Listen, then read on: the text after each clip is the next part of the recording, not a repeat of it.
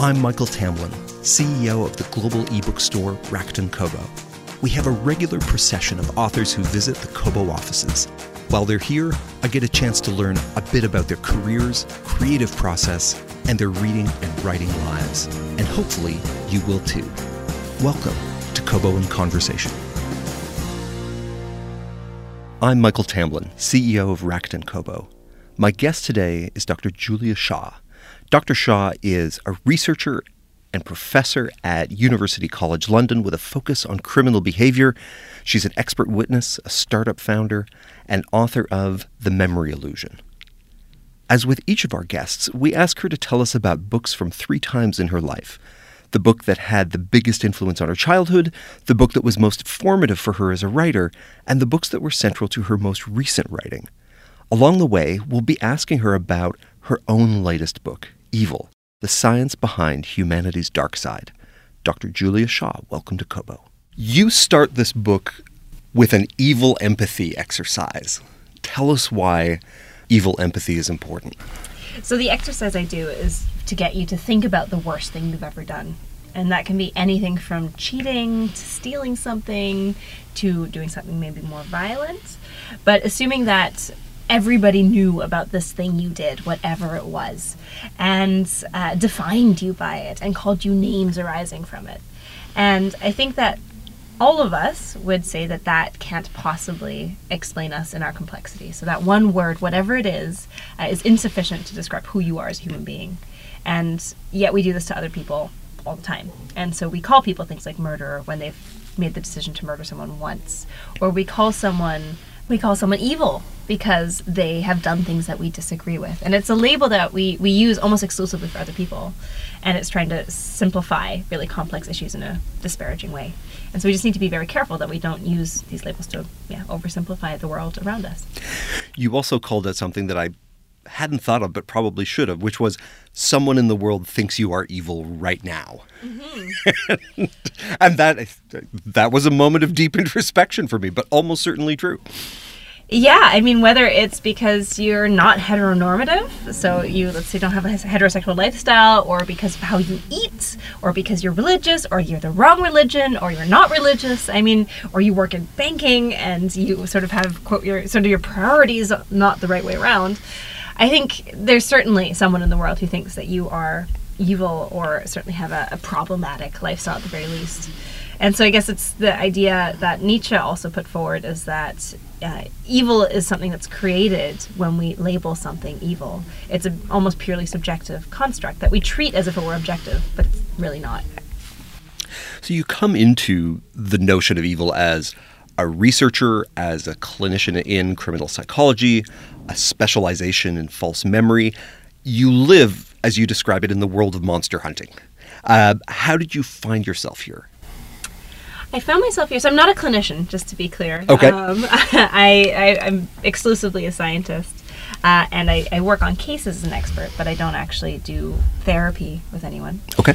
Um, and I find it fascinating to see how people discuss the concept of evil. So, in many ways, the reason I wrote this book is because uh, I was teaching a class, a criminology class, on, well, I called it evil.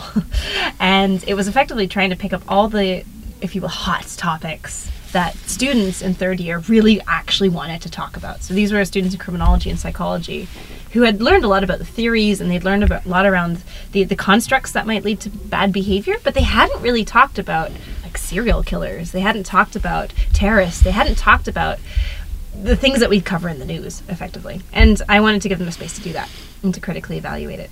And the conversations that came out of that, and the discussions, and the sort of crumbling of worldviews and rebuilding of them was so interesting that I wanted to bring that experience to a much wider audience. And I just think it's a really important thing that we as humans do and we reflect on on a regular basis.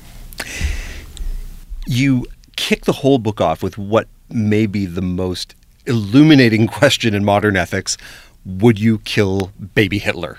Uh, and that sounds like the perfect way to kick off a seminar you know, filled with students who are interested in grappling with these issues. What does that question shine a light on when talking about evil?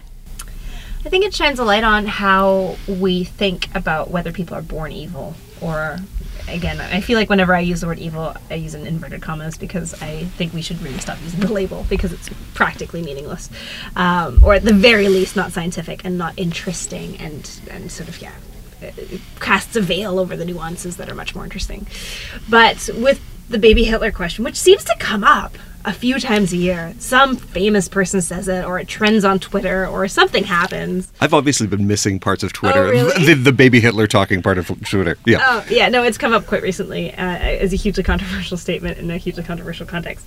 But what I think it says is that if you say, yes, I would go back in time and kill baby Hitler, then what you're really saying is, I think people are born with the brain of this thing we call evil. And if you say no, then you say uh, probably it's either nurture or it's a mixture or it's more complicated than that. So, and, and I think that our brains tend towards simple answers, and we need to be very careful not to get lured into this idea that, oh, we can point, pinpoint one thing, like psychopathy, and point at that and say, oh, that's where evil is, because that's just never how it works. And through the rest of the book, you take this deep dive into each of the behaviors that we associate with inverted quotes evil um, sadism, murder, pedophilia, war crimes. And in each, you're trying to get past that generalization, that label to the data, whether it's functional MRIs of brain activities or behavioral experiments or research surveys. But there were some surprising detours along the way. What is cute aggression? I think it's absolutely crucial when you talk about things we label evil that you don't just spend your whole time in the darkness. And by that I mean, I mean this book gets pretty dark. I mean it is from one controversial taboo topic to another. And in between, I think you need to come up for air. And cute aggression is one of those breathers. that helps you ease into constructs, ease into how we think about things, and uh, take a bit of a break. Uh, cute aggression is when you uh, see something like an animal, like a puppy, and it's so cute. You, oh, I just want to just want to squeeze it, uh, and you sort of get overwhelmed with this feeling of effectively aggression. Uh, and some people have this with babies. You want to pinch your cheeks really hard. You want to squeeze them really it's hard. the I could just eat you up feeling. Exactly, exactly. Uh, and and people get weirded out by the fact that they have this, and sort of like you can. Have, I have it towards my partner. Like I want to just squeeze it, and and it's weird. And I I didn't understand it until recently, and I found out that it turns out our brains effectively have these what are called dimorphous displays of emotion. And what's happening is that because we feel so much of one emotion, in this case cuteness or positivity, our brain shoots at the opposite to make sure that our brain doesn't short circuit. And so it's the same reason why we laugh at a funeral, why we cry at a wedding. Those are all sort of opposites, right? And it's effectively the brain trying to protect itself from too much of any one thing. And so is it is it a balancing? Is it an attempt to create a, like a, a countervailing reaction? Yeah, it's it's a it's a balancing of the brain probably, as mm-hmm. far as we understand. It's a perfectly normal thing to feel as well. Not to say that everybody feels it, but a lot of people do. And you shouldn't be worried about it. And I think this is where the evil certainly tries to go into things that you know, what should I be worried about? What thought patterns are bad? And in this case, this is a pseudo aggressive thought pattern. You do not need to be worried. But if we then start looking at what aggression actually is, then we start getting into, you know, from passive aggression via real aggression, sort of more man- physically manifest man- aggression, all the way up to murder and serial killers. There is a pathway in there that I think we underestimate, and I think is really important to to visit and to see. And as you lay out that progression, active to indirect to passive you can certainly see different parts of yourself in that. You know, aggression can be helpful at work. Anyone in a relationship of any kind can look at your checklist for passive aggression and see themselves in it pretty clearly. But there is a difference between those behaviors and someone who, as you say, spreads vicious lies or assaults people on street corners. Can you talk a bit about the dark tetrad and what that means? The dark tetrad is a cluster of personality traits that are associated with harm effectively with with your ability as a human being to commit harm or to, to do harmful things to others. And it includes uh, well actually the dark tetra has been expanded to be the dark uh, sorry the dark triad was expanded to the dark tetrad. So it started as the dark triad and now is the dark tetrad. But effectively it's psychopathy narcissism machiavellianism and sadism. And on all of these, it's not that you need a diagnosis of uh, psychopathy and uh, narcissism, for example, to be high on, to, to to fall into this cluster. It's actually that subclinical values we call them. So when you don't quite meet a diagnosis for any of these, but you're high on all four, then you are seen as a high risk person for uh, dehumanizing others because you're often lacking in empathy and your motivations are a bit distorted and you're more likely to do harm. Now, that doesn't excuse harm. So just because you're high on the dark tetrad doesn't mean that you are allowed to do bad things. It's still on you. You're still fully responsible, and it's still uh, problematic. But it, it can help us to contextualize why some people are more prone to doing harm than others. Even at the end of that description, you state that it seems there is no such thing as an evil brain, an evil personality, or an evil trait. That when you look at them all close up, they're all messy parts of, of humanity. When you're lecturing about this, when you're talking to people about this, is that where hands shoot up? Is that a place where people get stuck? That it's messy? Well, that it, that the absolutes that they're reaching for, it's like, hey, you've just given me four great um, kind of personality attributes and values that I should be able to score someone on. Surely, if those numbers cross, then someone's evil, right? And oh, we love we, we love that kind of easy explanation. Uh, mm-hmm. And I think we we if you look at uh, some other uh, writing on evil or evil related constructs, uh, there is often this this tendency to sort of point at one thing and be like, oh, it's low empathy. Oh, it's the psychopaths. Uh, that's who that's who's evil. Those are the monsters in our modern society. And it's we, we love talking about psychopaths. I mean, they are modern day monsters. I mean, that is what they are. And I think they have as much fictional uh, misinformation that's spread around what psychopathy actually is as any fictional, actually fictional creature. Um, and so we need to deconstruct that and think more critically about it, not just say sort of, ooh, look, that's where that's where the wrongdoers are. In talking about murder, you begin with murder fantasies. We all have them. Yours happen in airports. Mine involve inner city driving. But this quote of yours stood out for me. If your murder fantasies were deeper and you had less to lose, you might act on them too. Maybe the only difference between you and a serial killer is a fully functioning prefrontal cortex, enabling you to inhibit behaviors when other cannot. Others cannot. Killing is one of the strongest social prohibitions we have, am I really just a poorly functioning prefrontal cortex away from a killing rage? Again, not quite that simple, but it does show the sort of.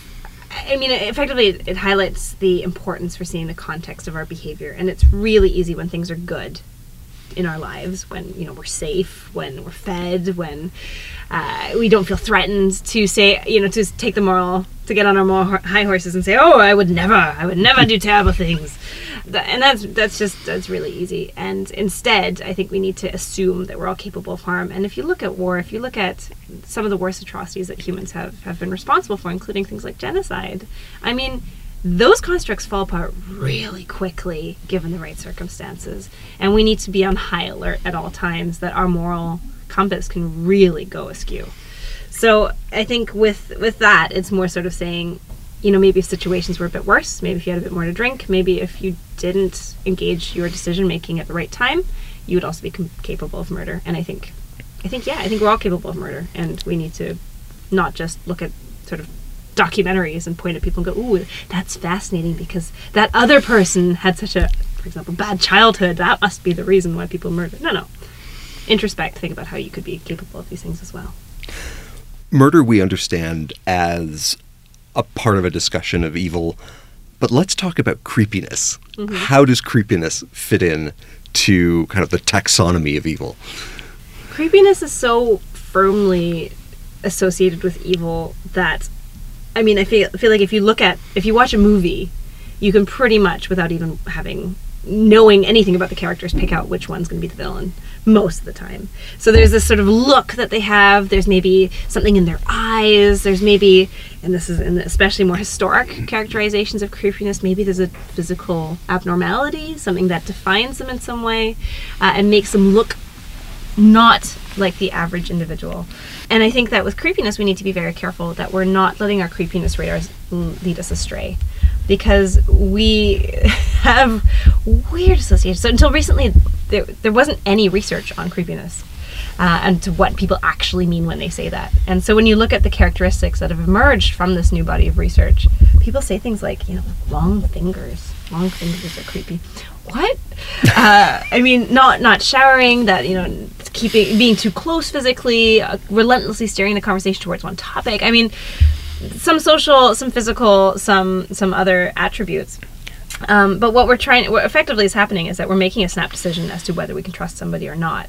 And more often than not, uh, or about half the time, based on research, that is just we're about as good as tossing a coin. And that really surprised me that we do, in fact, have almost no innate ability to detect whether someone is capable of a bad act, likely to commit one, like where you might as well be tossing coins. I mean, there was a study that asked people to rate uh, the trustworthiness of various faces, and the faces were either pictures of Nobel laureates uh, or pictures of America's most wanted felons, and people couldn't tell the difference. And I mean, that speaks volumes about other things that are problematic with our society that we don't know what Nobel laureates or who Nobel laureates are. But it also just suggests that we're really, really bad at relying on this creepiness radar, and we need to be very careful that we don't dehumanize people just because of the way they look and because of assumptions we make about them. You take a kind of sidebar from acts that are thought of as evil to talk about technology as a medium in which evil happens. Mm-hmm. You have your own ambiguous relationship with technology. There's a common perception that technology is neither good nor bad, but can be used either way. Why include it in a book about evil? I think it's absolutely critical that we start talking more about cybercrime and we have it as a fundamental part of our discussions around wrongdoing and harm and criminality. And I think it's something, and I address this in the book. Um, I continue to be shocked, like, like picture me as the like surprise emoji with the like the scream emoji going ah every time somebody says to me that they don't have a cybercrime. I mean, lecture. Ideally, they should have a track in their criminology or psychology department, like this should be standard. This is not something that we should reserve for quote the nerds over in engineering or computer science. This is something that affects us on such a fundamental level every single day. And most crimes now are committed online. But omitting it from a t- uh, from a book on evil, I think would be really problematic because we need to bring technology into this conversation. So if you were designing a new criminology curriculum from scratch that mm. included this field in it, what are some of the hot button topics you would hope that researchers would be diving heavily into that they're not yet today? I mean, there are some researchers that are diving into these issues, and there is a, there's actually a whole area called crime science, which is trying to take an interdisciplinary approach to dealing with crime, and that includes incorporating technology. There is also, I mean, there is a field of study of cybercrime. It's just almost never in criminology departments, mm-hmm. uh, and that's what surprises me. It's usually in computer science or it's how to do it yeah. not why does it get done and how do we build a firewall to stop it rather than exactly why does it happen and and again it's not to sort of undervalue the that police as well often have a cybercrime task force or something similar but that is also usually so small mm-hmm. compared to their other units uh, when it should really be center stage so i think that we the biggest question is is well i mean the, the question that really everyone's interested in is at what point is sort of ai evil think that's the sort of dystopian in all of us who's like, oh, we want to know when is it going to take over. Um, but the more realistic question is how do we use it to, to commit harm and why? And do existing criminological and psychological theories apply to understanding why people commit crime online? Um, or is this a new form of crime? And in your view, is it a new form of crime? Are we building new kinds of harm as the result of technology, or these repackaging of existing harms in new medium. or the, the, the quote that's used is this old wine in new bottles? I feel like that quote itself dates the person who said it. Um, I, I, I, would have to get the patches on my uh, on my tweed jacket to be able to deliver that exactly. one. I think. Um, I, I, feel like that in and of itself might be indicative, indicative of the problem. But we would probably be in a way better room. There would be like there would be there would be sort of hardcover books all around, and there would be you know, you know leather covered chairs. It would be a it'd be a lovely it would place. Smell wonderful. It would smell wonderful. Uh, yeah, but the I mean there are undoubtedly new types of crime that are emerging, but a lot of what we do online is a, just a magnified version or a, a non-physical version of what we do offline. So I mean, what I mean, theft is a good example. I mean, stealing financial resources from people is something you do both in person and you do online. Um, bullying, I mean, cyberbullying, trolls, that kind of harassment online also happens offline.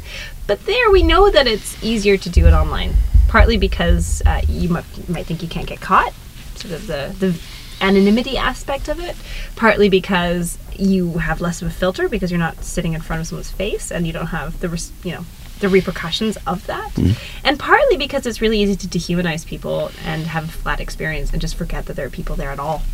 And so you act in ways that you just wouldn't offline. And that we know that that's something the internet facilitates, that it facilitates that kind of bad behavior and that we need to have yeah, take precautions in how we deal with that. Towards the end of the book, you explore the ideas of compliance and I think, what could best be described as the evil of following orders. If murder and aggression tend to be intimate or at least one to one, person to person acts, this is where we find the most sweeping acts of genocide, mass rape, ethnic cleansing. But even here, where we find Nazis and torturers and mass murderers, you have trouble finding evil as a concept. Instead, you find a set of individual behaviors and pathologies.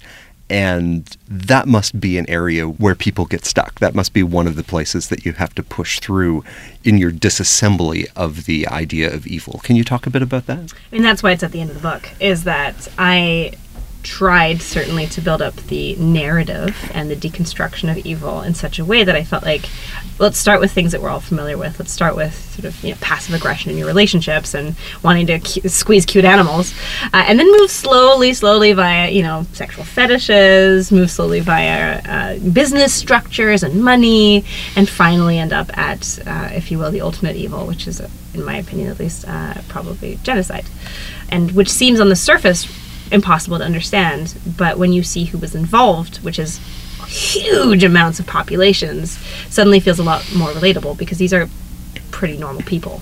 And so it's more a question of how they how you can get swept up in a system that so vastly dehumanizes and and destroys uh, other individuals.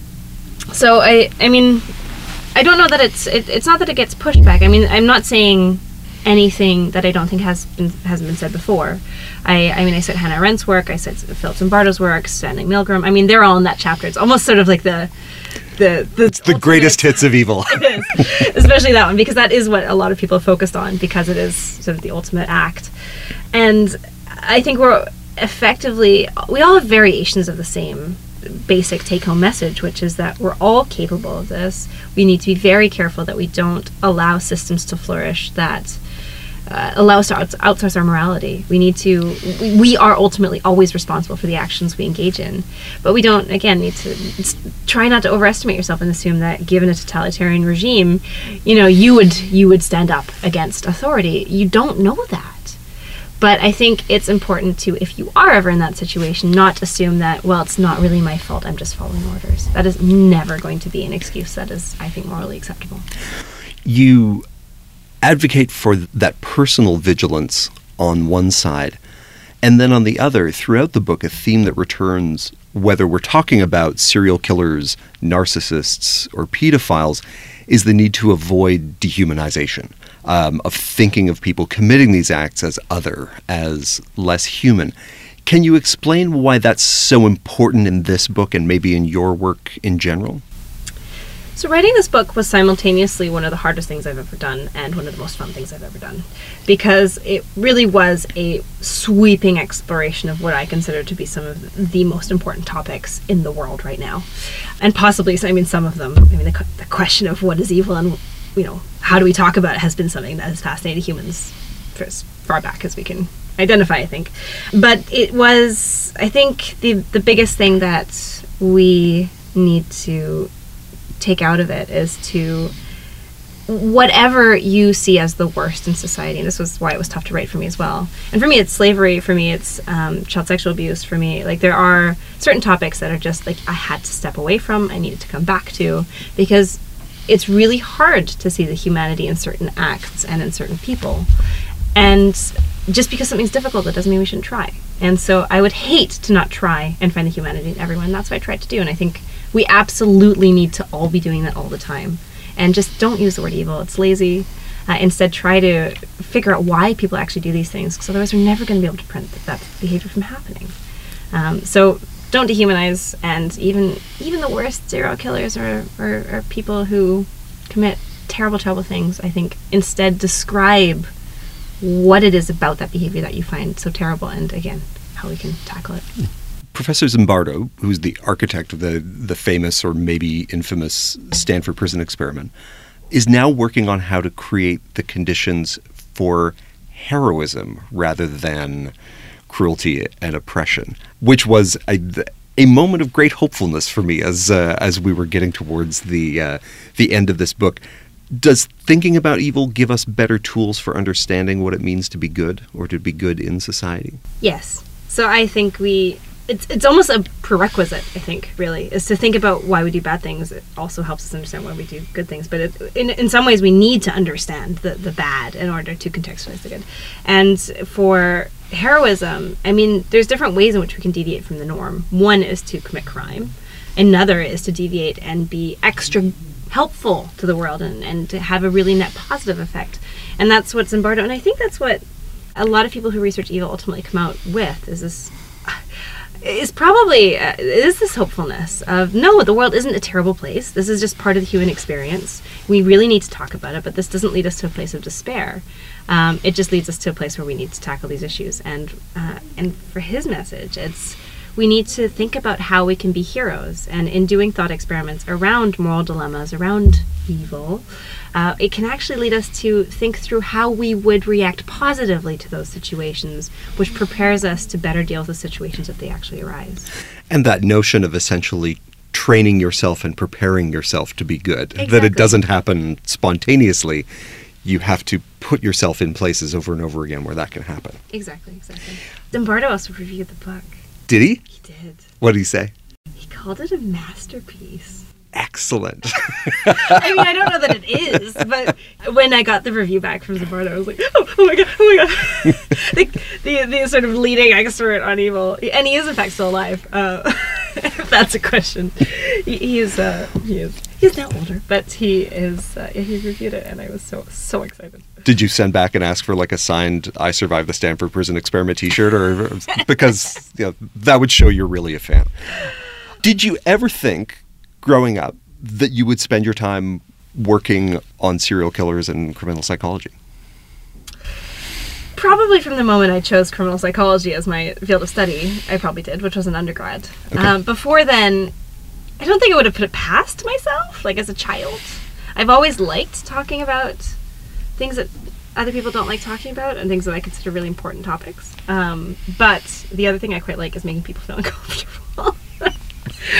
I really like watching people squirm when we're talking about difficult issues, um, and sort of again that sort of uh, sort of reflection that comes with that. Sort mm-hmm. of how do I actually feel about this?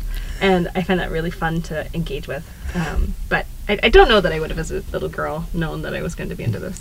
What did you want to do when you were like 9, 10, 11? What was the chosen career then? Probably veterinarian. I don't remember. I don't remember. Uh, I did have this uh, brilliant picture uh, that I'd apparently drawn when I was like six of uh, my mom, uh, and uh, apparently I was, my future was birthing enough children to to have my own football team, like soccer team. That was my goal as a six-year-old. Thanks, society. Wow. okay teaching little girls that that's the greatest contribution. There you go. But I did want to be like the manager of my own fo- soccer team, effectively. So uh, you're basically building a dynasty, is what you're doing. I um, drew them as like from like little babies up to. well, they're not all the same age. Exactly. I recognize that at least. But I, I've, I've flourished as my goals, and I've grown in my feminism. Gl- glad to see. Tell me about the uh, the most formative books from your childhood. Which were which were the ones that you felt really turned your head when you were young? What did I tell you earlier? Ahem. what you wrote. I read a tremendous number of books as a kid, still do, exclamation mark. But some that come to mind are Sophie's World, mm-hmm. the Goosebumps series, and The Hitchhiker's Guide to the Galaxy by Douglas Adams. How would you respond? Thank you for that prompt. I that must have been the email I sent you. Yeah, it sounds right. Yeah. I had to. I really had to think about this because I I don't have a an obvious book that comes to mind, which is why I needed the prompt. I I read so much as a child. I mean, I read everything I got my hands on, and I actually had this whole system with my parents, and this may have may have helped. I don't know, where they would give me uh, little toys every time I finished a book. I would get a pocket puppy. It's like a tiny like effectively a, a tiny dog um, and every time i but i'd also have to write a synthesis of that book to get it so I'd have to like do a little review of the book to make sure that I'd actually read it. You had to work hard for a pocket puppy. I had a, but I had a lot of them in the end. so uh, yeah, pocket puppies. That was my my entry. Do you still have the reviews? I don't. I don't. But that was. Uh, I don't know if that helped to facilitate love reading or if I would have had it anyway. But I definitely accumulated a lot of puppies. Um, in the process, things that I particularly liked reading were I, I love the Goosebumps series. So in terms of thinking about things that scare us, I think I've never shied away from that topic. Uh, as an adult, I also really like the horror genre because I think it explores our fears and visualizes things that we're all afraid of in various ways. And I think that's really fascinating. With The Hitchhiker's Guide to the Galaxy, that was my introduction to science fiction, which I think for a lot of people probably is. And I love science fiction absolutely love science fiction, getting lost in worlds and futures and timelines and time travel and and thinking about what the world could be, not just what it is. Mm-hmm. Um, and then yeah, Sophie's World. That was my introduction to philosophy because it's all it's a book about a little girl who has to deal with ethical dilemmas and goes into a world of of that. You spend a lot of your time as a researcher, as an expert witness, as a lecturer what created the impetus to carve out time to write a book? Now, two books. Um, when do you decide, yes, this needs to get packaged up and put between covers? So, the first book, uh, The Memory Illusion, I wrote partly because I somebody asked if I wanted to, and I sort of thought, well, that sounds fun. so I accidentally fell into my first book. I mean, I, I genuinely had I, I, had been interviewed about my research on false memories, which where I um, implanted false memories of committing crime in what ended up being a sort of viral study and um, had a lot more impact than I was expecting it to. And I got interviewed in uh, the Evening Standard, which is like a free newspaper, and a literary agent read this. It was like on page like 105. I mean, it was not a prominent piece. And she read it and she said, "Do you want to go for coffee?" And uh, th- that from that coffee, she's like, "You should write a book about this." I was like, "No, me. I just I just finished my PhD." But then I thought, why not? We don't have enough female authors. We don't have enough young voices in this conversation, and there at that time wasn't a, a popular science book on false memories especially not going beyond what's called the satanic panic so which is about um, historic child sexual abuse cases. So mm-hmm. a very specific application of questions around memory and therapy and abuses of, of that. Um, and so that was the, the first one. So I, I really thought the world needed to know about what we were doing in science, and that's why I wrote the first one. With evil, it's it goes even further. Is that I just I, I, have, I write books that I think the world will benefit from. That I think the world. I mean, to say the world needs. I don't know if that's right, but I, I think it's going to make the world a better place somehow. To think people's to change people's opinions and get them to question certain things. And I think that's what drove me to evil. And if it's fascinating. It's really fun to work on these books. And were there things that you took from the experience of writing the first one that have been reflected in the second one, either in terms of process or how you approach the topic? Is it, you know, is this something that you're sort of developing as you go along? Think you're always growing as a writer, or I certainly am, and I, I certainly hope that I am as well. So, you know, come book four, I hope that I'm quite a different writer than I am now. But I think the the main lesson, sort of learnings from the first book. One of them is nobody really knows what they're doing, and so it's not just you. I think I assumed that uh, people around me would somehow have magical answers to what the right book would look like, like how to write this correctly, as if that was like a tick box and you could be, this is a correct book. Turns out that's not a thing. And so uh, in my second book, I definitely became more uh, sure of what I thought I wanted, what I wanted to say and how I wanted to say it. And I overleft less to the editor, if you will. Not to say that I don't think editing is important, it is, but I think you do grow in confidence, and I think that's a good thing. Um, and yeah, just I guess, especially for emerging authors, like nobody knows what they're doing. it's not just you. We're all just pretending to be adults. Um, and so, yeah, listen to advice, but also listen to your own, to your own gut feeling in many, many instances. What were the books that were central to the writing of this current book? So, uh, as you have on your list that I sent you,